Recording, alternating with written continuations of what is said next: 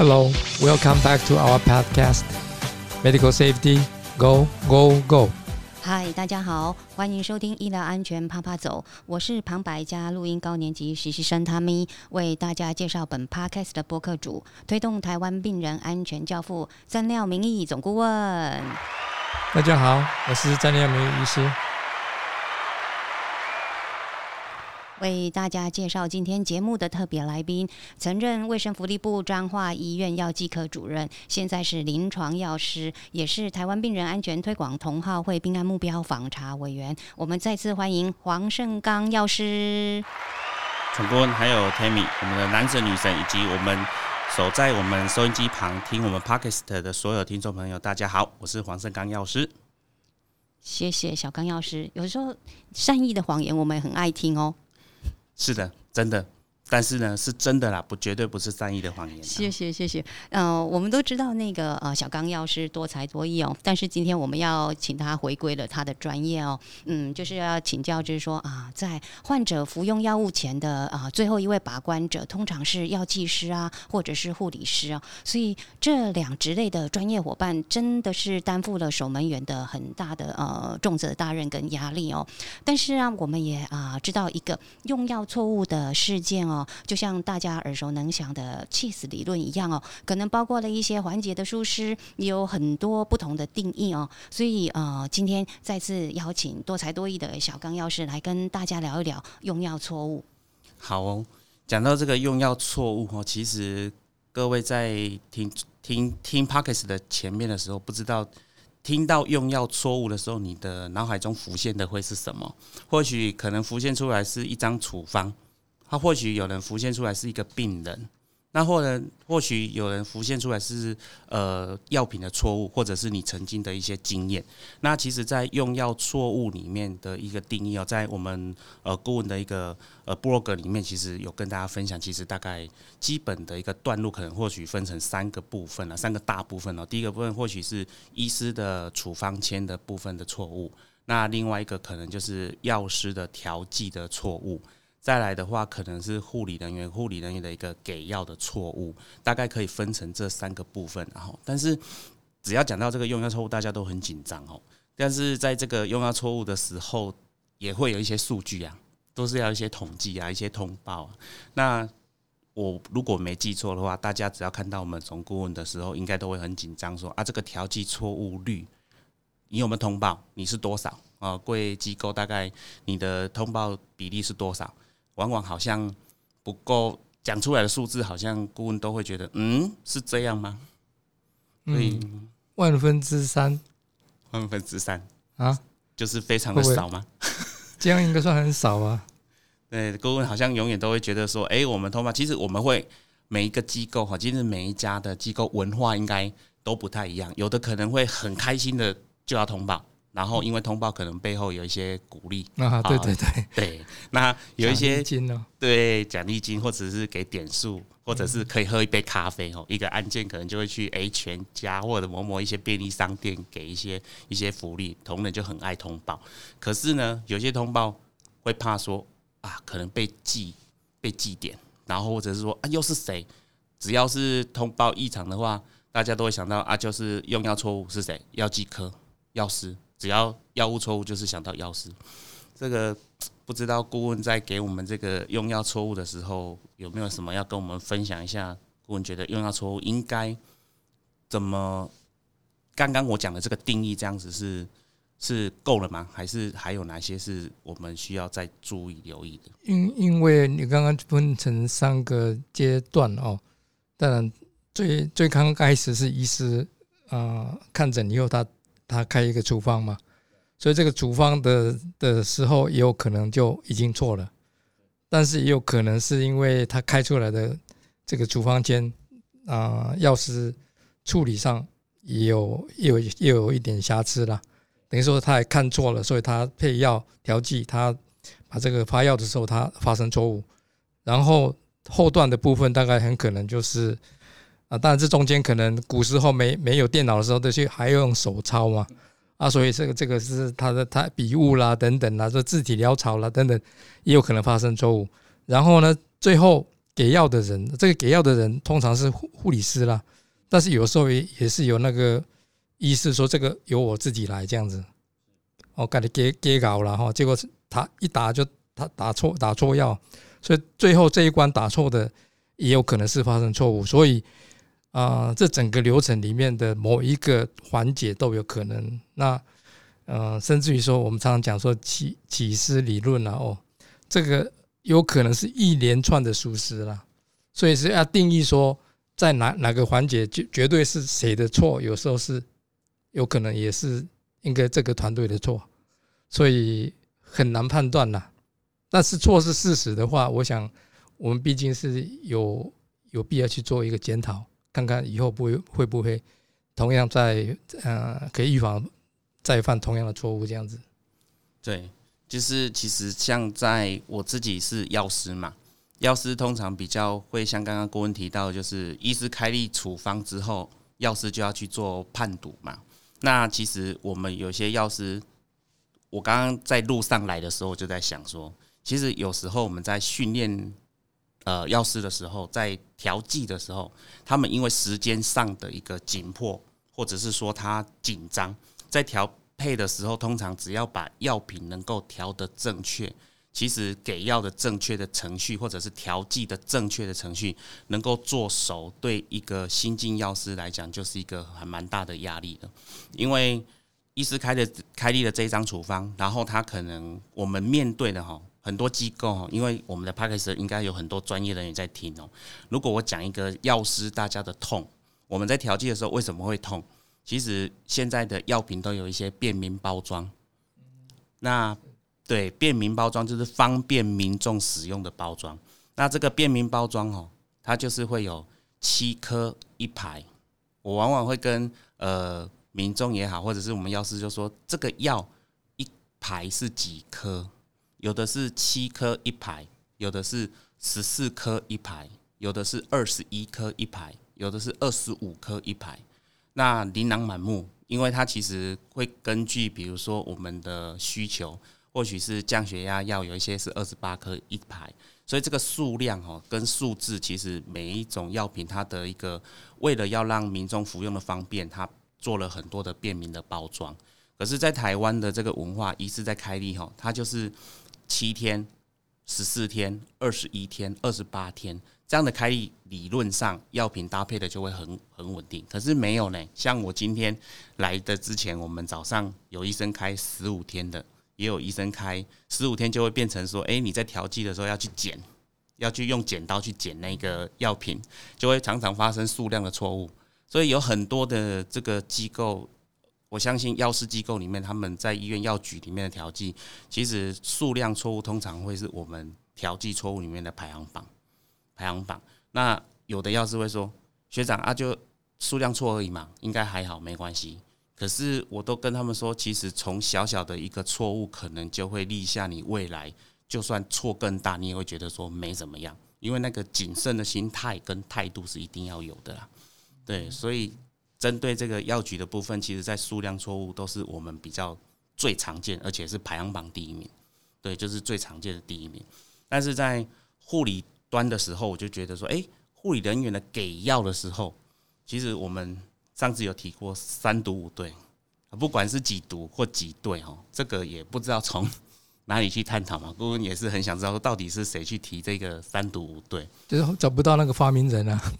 他自己也不敢出来讲说是他是他这样子。我们很想要期待他能够出来教我们，看是怎么样的三毒五对。有时候在护理人员，我觉得可能有两个东西。一定要对，有两件事情哦。第一个，他在给药的时候，可能是病人一定要对了，好，病人一定要对。第二个，他是药品一定要对，这药品一定要对，因为以他的角度，以我们护理同仁的角度，站在你面前的这个病人，是不是你就是要去执行给药的人？第二个，你可能是你要给的这个药品到底是不是正确的，这个名称是对的嘛？那这两个都对之后。我我刚刚就有在想说，其实除了这种技术上面，或者是说它是一个流程上面的对之外，它可能还有一些技能、知识哦。比如说，今天就算药品名称对，那它的剂量可能或许医师开的剂量是不小心哈四支或十一支一支的针剂，有时候在压数字的时候会有一跟零啊，就会变十支。本来是要给一支的，他给到十支。如果就刚刚的正确给药程序来讲，我们护理同仁会觉得说啊，就开立的这个病人是对的，这个药也是对的，十支都给打下去了。这个叫做后面可能他的知识要够，专业技专业知识要足。所以在训练的时候，其实有很多护理同仁，因为在很辛苦的忙碌当中，他会觉得说我只要病人对，药品对，我就给药了。可是因为一些专业知识的不足，可能会发生一些在给药的时候还是发生了错误。对，所以其实，在错误里面有分成，我觉得他可所谓的程序的正确性之外，它还有后半段的一个专业技能的一个训练。甚至我觉得，在我心目中，永远都会只要想到顾问，就会想到那个检讨分析呀，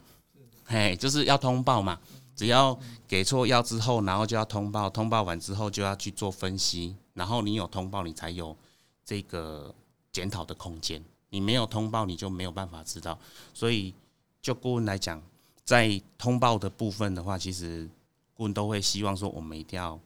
通报。那这个通报，顾问心目中，我们跟我们讲，跟我们分享说，通报到底，哎，有什么好处呢？还是说我这样通报？因为我们的同仁其实也会担心呐，哈，因为你通报就是我刚刚讲会被记点啊。哦，就是这个这个通报之后，诶，我我通报的越多，是代表越好吗？其实也会担心。有时候我跟这位同仁很好，他调错了 near miss 部分，我就帮他，我就不写啊，不要通报他，然后代表他没有。可是我我自己的经验，真的就是你反而这么做，反而会害到他，因为他真的会一直错下去啊。嗯，我们回到刚刚的那个部分呢，我就说，你确确定这个。药剂的名称是对的哦，但是接下来呢，有可能或许这是一个口头医嘱嘛？那就是因为这个发音不准确哦，四跟十又听错的话，那那个那个时候就有可能发生错误，所以有时候才我们才会要求说，护理人员不是有时候了，原则上我大概是口头遗嘱要再附送一遍呢，是。哦，所以才会有这种事情嘛。那可能还有一个我们要重视的，就是给药的途径啊，嗯。哦，还有比如说啊，我的给药途径，因为太太多种了哦，可以从静脉动脉，就可以从皮肤，可以有有一些是啊塞剂嘛哈，是，然后还有其他的，甚至于同样是经过皮肤，也有很多种用其他的工具也可以穿透这个皮肤进到人体的方法哦等等哦，所以等于是说。那个呃途径要对，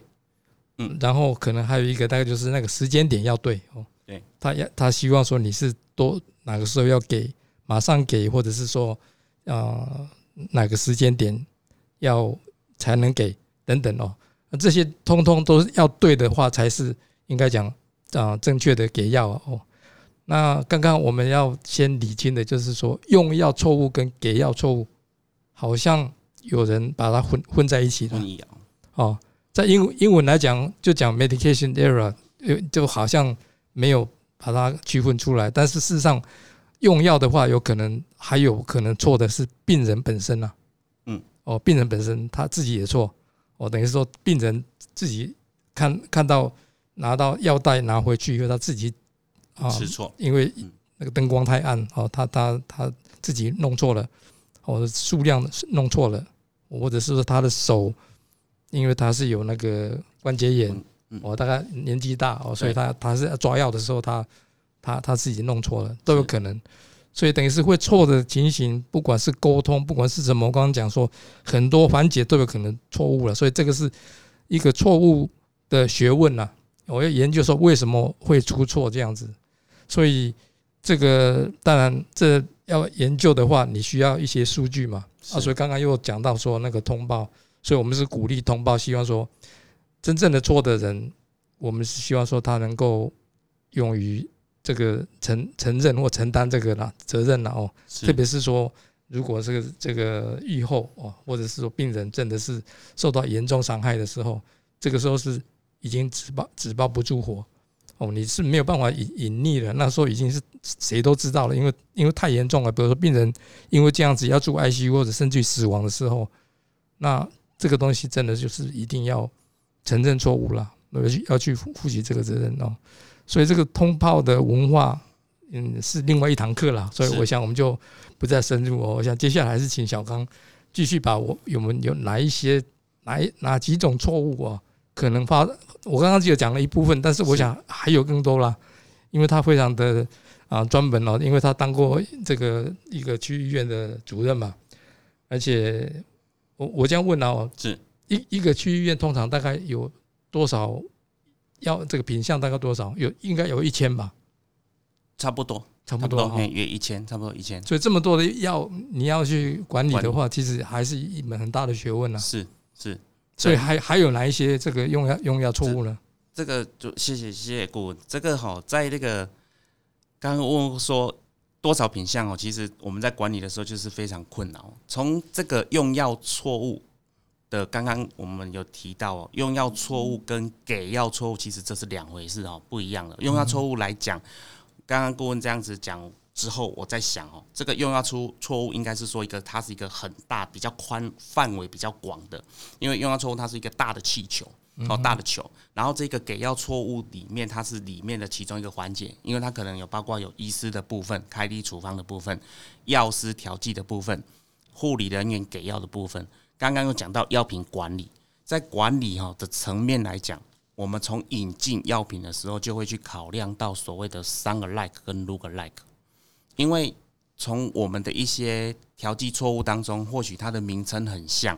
那因为外观很像，造成我们的调剂错误，所以在引进药品的时候，呃，我们就可能会去考量说，说这个药品的名称，或者是说这个药品的外观，要入到药局里面来做调剂置放之前，就必须要。做审慎的评估，说这个药品有没有相关，或者是有没有相似的地方，就要提醒同仁，就要做所谓的职前教育，或者是呃相关的一些提醒，或者是做前置的作业哈。比如说，我们有有些药品一进来，它的外观就很像，名称就很像，有的是同一种药啦。比如说，我们现在在用的比较新的抗凝血剂的一些，像 Dabigatran 哦，这个。p r a d a s a 这个一百一十跟一百五十 ml 的这个盒子啊，两个就超级的像。虽然公司它其实已经有做所谓的一百五十、一百一的一个颜色的差异，可是其实一拿到之后，到药局上架以后，药师在急忙当中哈，有时候在调剂的时候，他快速的去拿橱柜的时候，他在调的时候，在拿的时候，他就有可能很因为在没有很专注或者是。忙忙碌的情况之下，他就疏忽了，就调了。有时候我们去问他说：“为什么你明明知道有一个一百一跟一百五十的结果，你会拿错呢？”有时候他会回答跟你讲说：“我不知道有一百一跟一百五，不是就是长这样吗？因为它盒子外观真的是几乎是一模一样，但是它的剂量上有做一些些许的差异。不过这些差异的颜色，如果你在没有注意的情况之下，你有可能会是不小心就拿错了。那医师的部分，我们从医师端在讲说，医师开立的部分，开立错误的部分，其实有可能。我印象最深的一个就是，比如说有一个叫做 Atraculin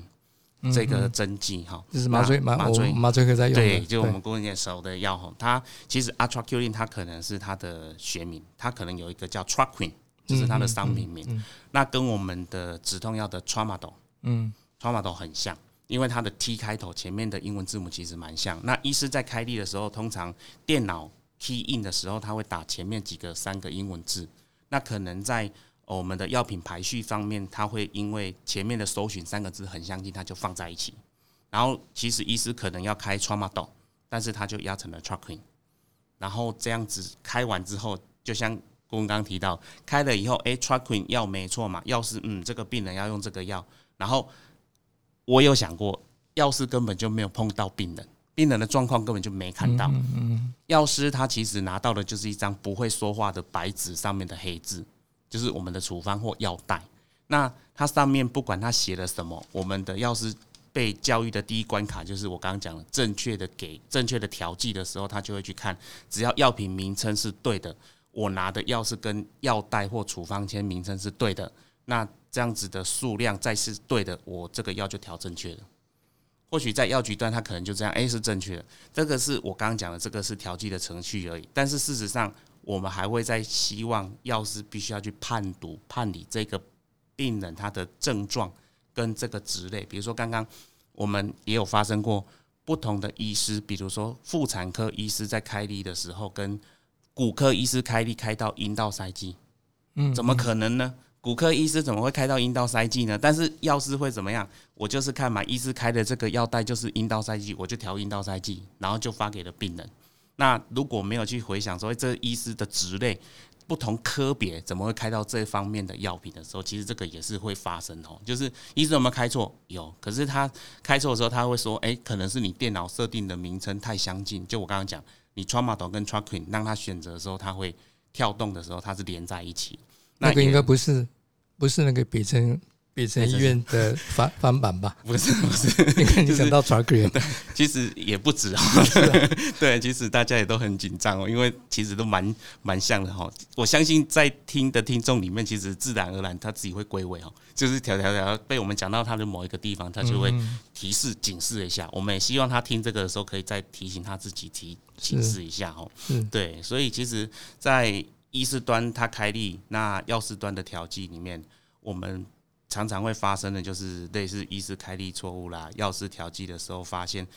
呃，我刚刚讲的数量错是最常见的。然后我们在调配的时候，有时候就我刚刚讲，它又是属于白纸黑字，完全没看到病人的状况，然后就去调剂。那抗生素，哎，这个我有一个地方可以跟顾问分享，就是这个缩写。药品以前哦，早期有这个缩写的的的困扰，因为就原则上应不应该使用缩写嘛？对这是处方。对，以前有手写处方嘛，嗯所以早期缩写他会写一个 GM 嘛嗯，gentamicin，嗯它可能就写一个 GM，嗯然后就一直 stay。但但是早期就是有这种缩写，大家都看不懂，因为不晓得说这到底是什么药品。那后来有电子化了，现在说是资讯化，电脑的话是，key in 的话就很棒，就是可以写商品名也好，学名也好都有哦，甚至连中文名都有。其实这些名称都是让我们在调剂当中可以多一份的心，然后多看一次，多多念几次。因为调剂的时候，我也有一个同仁在上班的时候，他真的是不止三读对，在调剂的时候他还真的一直读，因为他要发药的时候他自己在念，因为他怕他错误，因为他都跟我说学长晚上只有我自己一个人啊，所以哈没有人会跟我 double check，我自己的 double check 的时候我就会多念几次。那我有问我们的其他，比如说传送人员，他也是跟我分享说，你们那个某一位药师真的，他发药的时候他自己会多念几次，对，他在协助他自己找到一些错误的地方啊。对，所以其实有很多的很多的地方都是会发生用药错误，对，但是这个用药错误里面可能要去厘清说到底是哪一个环节发生的错误，才能够找到真正解决的地方。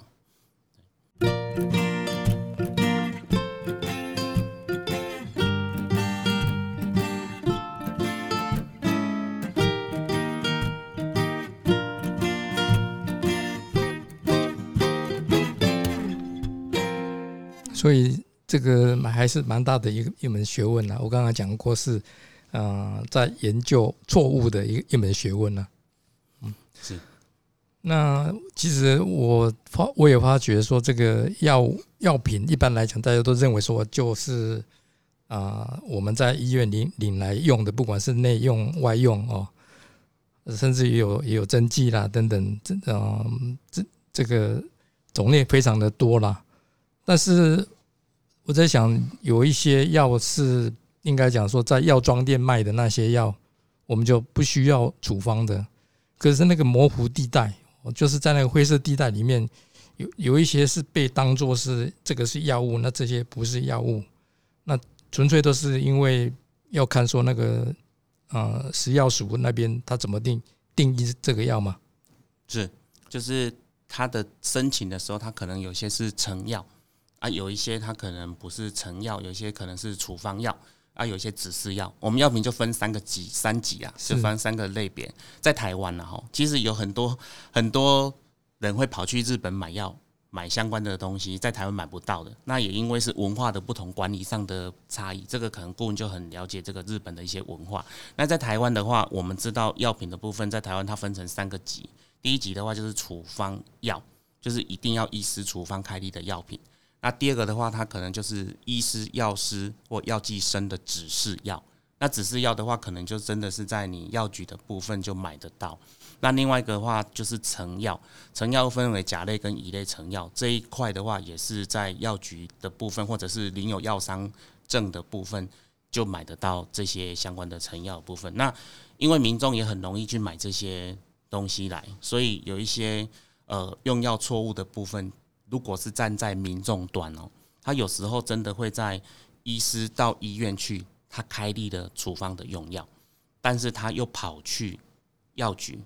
买了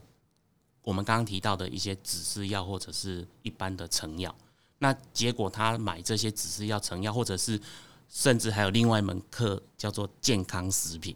因为他们去买有一些红曲啦，嗯，然后姜黄姜黄素啊，然后什么有很多的。呃，什么 EPA 的啊，或者是鱼油之类的这一些健康食品标榜，他们都有拿有健康食品健规实质的部分的一些产品的话，其实民众都有可能会所谓把药品跟这一些产品一起服用，那它不但可能会加成它的效果，比如说有一些是出血，我们吃瓦法林，嗯哦，吃瓦法林的处方药在医师开立，结果他又去药局买一些东归，对。当归也好，哎，对，或者是说他今天是去中药，他拿红花、藏红花，或者是一些红参，这一些都是活血性的药品，他有可能就会让他。出血的更严重，就是会控制的不好，所以其实有很多东西很容易买得到，但是也因为会混淆了你原来的治疗的方式，所以我这边常常就会有一些民众，他都会去买一些健康食品，然后才在又来问我们说可不可以吃这个又吃这个。其实我觉得这个是很好的，就是你应该要先多问一下，多了解一下，你才去吃去服用，不然的话其实会发生问题。也有一个那个顾客人打病人打电话给我说。他糖尿病的药，然后我们应该要给五十六颗，结果他少了一排，少了一排，大概因为我们是七颗一排，结果他跑去社区药局买，啊，结果他买到了一排一百多块，他跟我说，要是我上次来你们这边领药哈，啊少了一排，结果我又去社区药局买，结果这个药，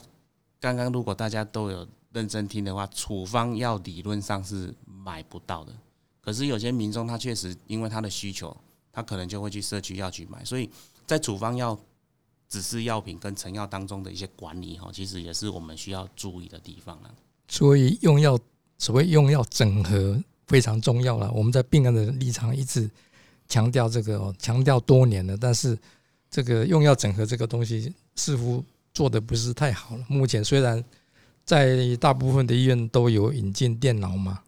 所以以为说。这个健保卡一一插进去，大概就可以啊掌握大部分的用药了。但是我们在就理想而言呢，刚刚也有讲到，有一些就是不是处方药，是哦，而且而且就是说，医师看成比较就是啊个性很急嘛，就是没没有很仔细去问这些东西，但是这个会出错哦。对，因为因为真的是用药时。它的历史哦，嗯，用用过哪一些药？这个对一个呃用药安全来讲是非常非常的重要，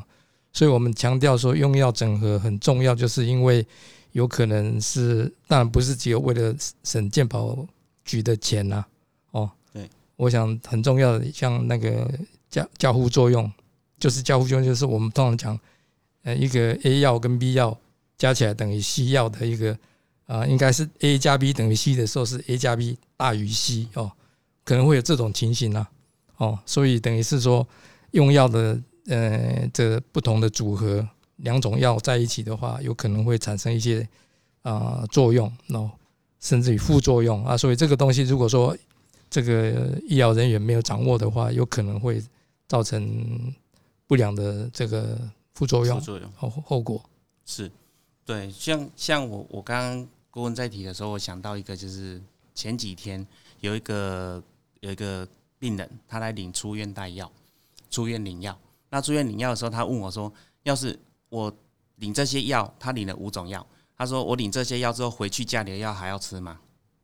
家里的药还要吃吗？”我一听到这个家里的药还要吃吗的时候，我就问他说：“我第一个动作是你有带来医院吗？在治疗这一段过程当中，你有把你家里的那些药带来吗？”有这个病人跟我讲说没有，我说那你没有的话，那你这一段期间就是只有吃我们医院开医师开立的这些药物的话，那你今天带回去的是五天份的出院用药，你就是吃这五天就好。然后他就跟我说，你帮我看一下这个健保卡插下去就可以看得到我吃哪些药。我跟他说，其实如果你今天这段期间在住院，然后你只是听从我们这边医师开立的这些足够的药品的话，就是这样，不是再回去把家里的那些剩药再拿起来一起混着吃啊。是是，对，所以他其实是跟你说，哎，我家里还有药，我可以一起吃吗？这个就是我觉得药品哦，就是大家有时候，不过好处是说过去不会问，现在的呃，我们的民众也都被教育的可以有了有进步了。对对对，就是嗯，健保卡其实拿给你会发抖哎、因为他健保卡给你，他知道你插下去会看一些东西啊。但是嗯还有一个刚刚顾问有提到的哈，不是健保卡一插就什么通通都知道。对呀对呀，对，因为有一个有一个顾客也是跟我讲说，诶，要是你帮我看一下我那个药哈，你健保卡插下去就看得到我所有的吃的药了。我就说没有呢，他就说怎么会没有？你那个健保卡一插就可以看得到啦。我说你有没有自费的药，自己买的药？嗯我说你的机构里面，你去药局领药，或者是前面的地区医院看诊所看的时候，你有没有自费？说有诶、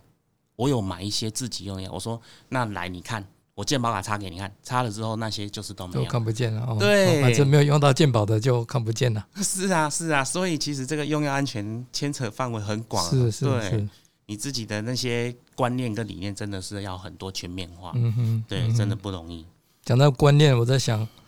还有一些东西很多人都都不知道它是被定义为药物的。是。哦，比如说像氧气啦，对，哦，我们有有很多人在家里自己也是呃在在家里在吸氧气的，所以那个氧气是被定义为是药品哦。哦，除了那个以外呢，还有比如说啊、血品哦，那个刚刚你有一刚开始你有提到稍微提到阿比命嘛，阿比命是就是血血清啦，是哦，那一一瓶大概要应该要两两千多块吧。一千多两千有。哦这样子哈嗯，对，像那个东西，那个也是药品啊。是哦，还有刚刚讲过的那些啊、医美保养品啊，那些可能你仔仔细看的话，那也有可能是药品。是所以药品是涵盖很多东西啦。哦，还有很多那个应该讲，我们以为是食品的东西，嗯。是拿来当做药用的，因为它可能有治疗的效果。是。哦，像像咖咖啡因是咖啡也嗯。也也算是一种药物啊。是。这也有也有使用那用那个东西来来治疗治疗头痛的情形。是。哦，所以无论如何，就是药物的种类真的是太多种了，所以啊、呃要当一个药师不简单了，药师要念六六年嘛，六年，对，哦是哦，是是，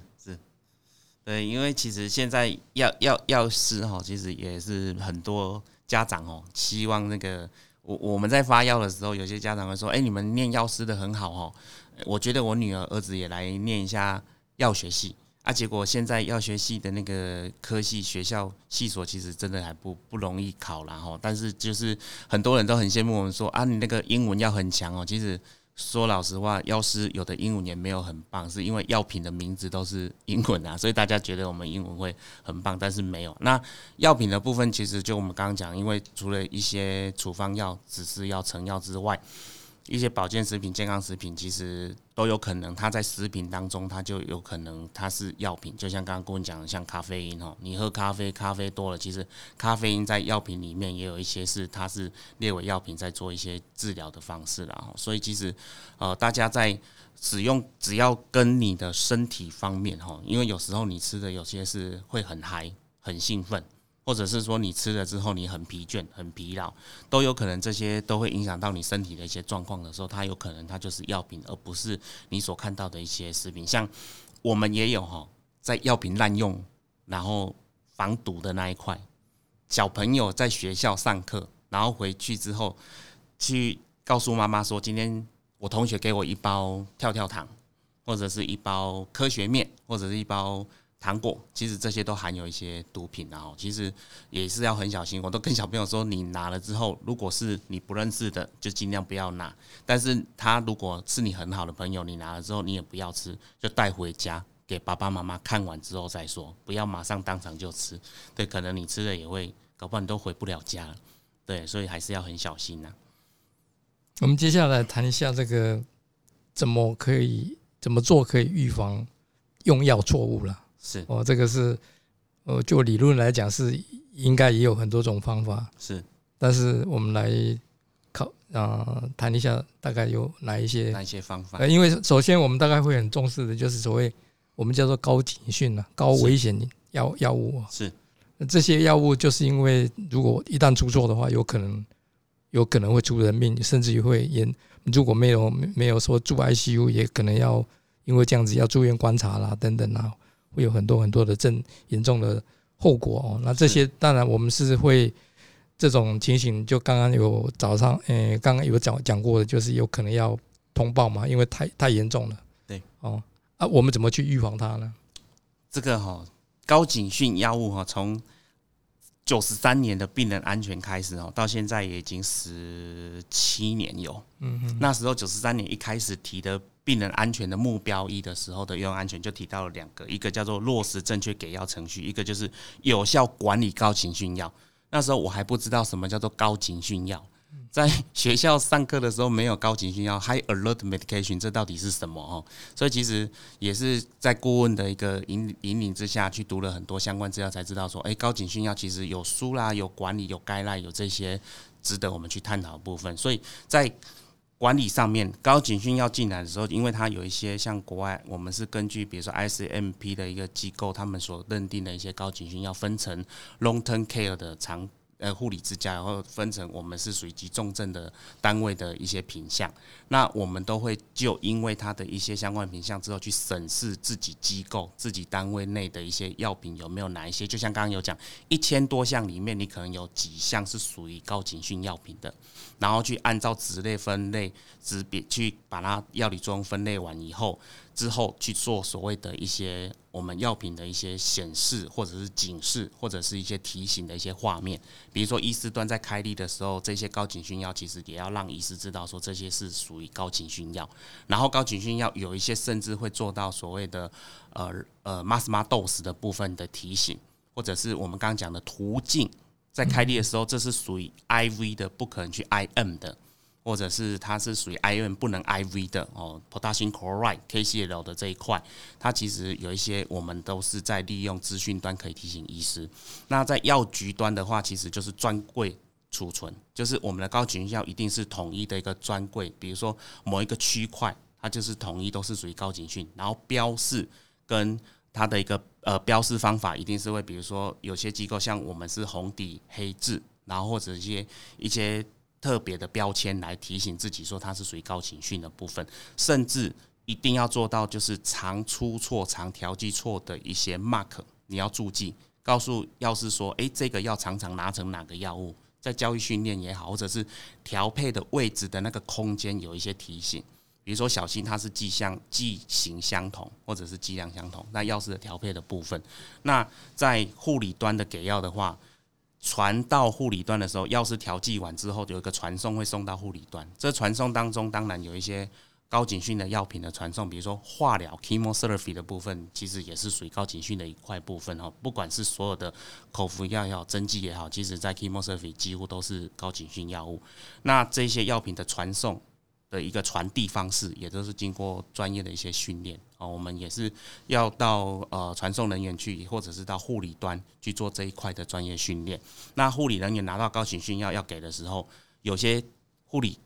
科护理同仁他们会做所谓的呃什么 double check 之外，还要再 double，还要再 triple，就是他们会再做核对、再核对、再核对。因为他们会多方面的核对，比如说高警讯药这个是很明显，这个机构它常发生错误，它自己会去归类，再把它放出来所谓的高高警讯药物也好，因为有些单位我们去非常高的查，对，高就是我我我我去访查的时候，有一个是机构跟我说，他们有高高警讯，然后问我说：“委员，你知道高高警讯吗？”我说：“嗯，哪来的高高警讯？”后来了解才知道说，原来是那一个机构他自己常发生高警讯错误的，他自己再把它拿出来做检讨。对，就是他设了一个名称叫做高高警讯，让没有上高，哎 没有没有三高，有两高，对两高，对。这个大概是我所知道的一些相关的管理，当然很多啦，哈，这个可能有很多，嗯那，我我我我补充几个啦，我在想这个是应该我我讲的这些都看熊本的啦，对花钱的。是。哦，这个因为这个，因为我们讲说人人因工程哦，就大概就是说人去使用一个一个一个仪器啊，或者使用某一种东西的时候，容易犯错的时候，就是有一些原因呐、是。哦啊，所以有人去发发明一些东西，就是说是为了要克服这个这这个这个这个缺点啊，所以去设计的哦。可能防呆大家都听过嘛，我想这这当然在药用用在药剂学里面的，当然也是有这样的技术了哦。那首先我先提一个，就是说，呃，有很多点滴哦，它其实你买进来的时候，它已经它药已经帮你泡好了。哦，嗯它这个浓浓度就已经是固定的，是所以你你就是节节省你你这个泡药的这个步骤哦。那泡药因为有可能人会容易犯错嘛，是那当然这个这个包装的那个公司或许也有可能错了，但是这个可能性不大哦，因为它卖出来的这个东西原则上，比如说它是一个啊零点百分之零点五浓度是百分之零点五的啊，它就是市那个市面上买得到的去使用这样的东西哦。或是啊、或者是使使用这种玉田式啊、玉田中式的这个这个空针啦、真嗯哦，等于是也像那些抗抗凝血药物等等啊，或其他的啊，国外可能有专专门在做这种包装的工这个药药厂哦，是它你买进来的时候，它就已经是那个剂量是一定的啊，包括疫苗哦嗯，现在也有这种啊包装的样子哦。那除了这个以外，比较呃，应该已经流行十十十十几年前了，都开始有都有这样的技术，就是用那个啊 barcode，就是那个条码是哦，因为药物有这个条码，你可以扫描的话，至少可以减少很多错误了。那这个东西再去搭配哦，因为我现在讲的这些都是算算是高科技了，但是已经流行蛮多年了哦。啊、就是可以用这个扫描器去扫描这个药物，然后搭配这个电脑开单是哦，所以使用电脑来开就是电子病历啊哦，使用电电子病历的话，大概可以减少很多很多的错误哦。那除了这个以外，大概可能在医院里面，刚刚啊黄生药师有讲到说有有一些缩写哦，那这些缩写可能可能是也也有可能用在这个处方哦。那在处方学学里面，本来就是有一些呃禁忌的缩写不能使用哦，这个东西要公告，而且要让这个开啊这个开处方的医师让他知道说哪些东西是严禁使用哦，等等哦，像这些啊东这些方法哦，啊，另外还有一个大概就是说，在这个像你们药师在配药的这个场场场所，嗯，如果说噪音哦声音很大，或者是有人在那里讲话讲得很大声哦，等于是说被打被干扰，或者是说被被突然是有人打一通电话进来哦，把他就是啊让他他的他不能集中精神去配药的话，那也容易错误，所以要避免这样的一个情形哦。所以等等这几个啊、应该讲我们讲理理论上是可以这样子预防了。那除了这个以外，我在想还有可能教育训练啦，大家 大家都会人员教育讲到训练教育训练哦，这个是比较笼统的哦。是。但是我想针对这个东西，跟我很介意的一个就是同胞文文化，是。因为你你有掌握这些错误，嗯，哦的数据，然后你可以去学习嘛，对。从别人的错误里面学习的。是。那讲到这个错误，我想国内已经有很多案例了啦。对。我我们今天是没有太多时间再去讲这些啊别人的错误，但是从文献或者从这些甚至于啊报章里面的这些嗯。啊报道哦等等哦，都有各种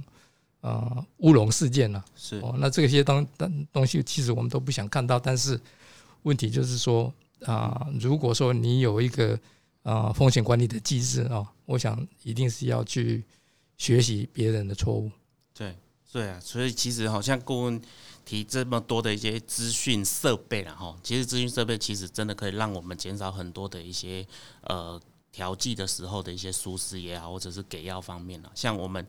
呃，机构里面医院，你在领药的时候，或者有人会发现说，哎、药师在发药的时候，他是刷 QR code 的，呃，处方上也有，然后药袋上也有，然后刷 QR code 一开始对药师的冲击是蛮大的，因为都多做动作了。以前就是我拿着处方，然后我把药品核对完正确，我就发给你。可是现在因为多了一些资讯设备，其实它是好的，但是也要去适应。那现在已经有很多家机构、医院已经都适应的相当的不错，就是其实他会像我们去领药，那他就会刷你的处方签，然后再刷他的药袋，然后他发现药品有更换，他会提醒说您的药品有更换。那甚至在你领药的时候的前面的荧幕上面会秀出过去的包装方式跟现在的包装方式来提醒你。所以针对这个资讯的部分，其实真的可以让那个降低了很多的这种用药的错误的方面啊。所以我觉得这个是很不错的一个方向。对您刚刚提到说那个剂量不一样，那个包装可能颜色不一样嘛？是那我能请问一下，是，药师如果有色盲的话，他可以当一个药师吗？就是不可以，不可以。不可以，因为在药师的国国考的时候就不能，就这样对对，就是在国考的时候，身体健康检查里面，药学系只要你有色盲，这是我们排除的条件。哦，对，好所以在药品的颜色判别是很重要的。是对，因为药品的颜色不一样，它药品就不同了嘛。对，没对没错，颜色管理就是就是就是讲我刚刚讲人医工程这个也是重重重要的一个对尝试了哦。好啊，所以其实除了资讯之外，然后其实资讯就是已经算是我们最后在调剂的时候，目前呃科技的一个设备，然后它其实增加了这些资讯，让我们可以降低我们的一些给药的错误，是一个很棒的一个方式。那当然，这些都是需要一些考量，你在整体的完整的考量上面才能够去把它整个设计好。因为它资讯的部分，它水可载舟，亦可覆舟了哈，所以其实资讯的好坏也是一线之间要很小心然后，因为有的时候你资讯可以帮助你，但是你也不要因为太依赖它，然后你就忘了说你自己本身哦，人还是胜于科技嘛。哈，嗯人胜于科技嘛，对，科技始终以来人性嘛，哈，所以其实我觉得这个科技虽然很棒，但是你自己一定也不要忘了你自己的一个角色跟地位哈，你自己是很重要。好的，谢谢两位专家，已经将旁白想要请教的呃最后的问题都已经跟所有的好朋友分享了哦。是，所以最后我们就来感谢我们的这个呃好朋友再次收听跟支持医疗安全啪啪走，我们真的是超感动的。您的鼓励是我们节目进步的动力。如果您喜欢这一集的节目，请在 First Story 或者是在 iTunes 的 Podcast 中打新评分，并分享给您的亲朋好友。更欢迎您的留言以及评论。我们下次再见喽，拜拜。再见，谢谢收听。拜拜，谢谢收听。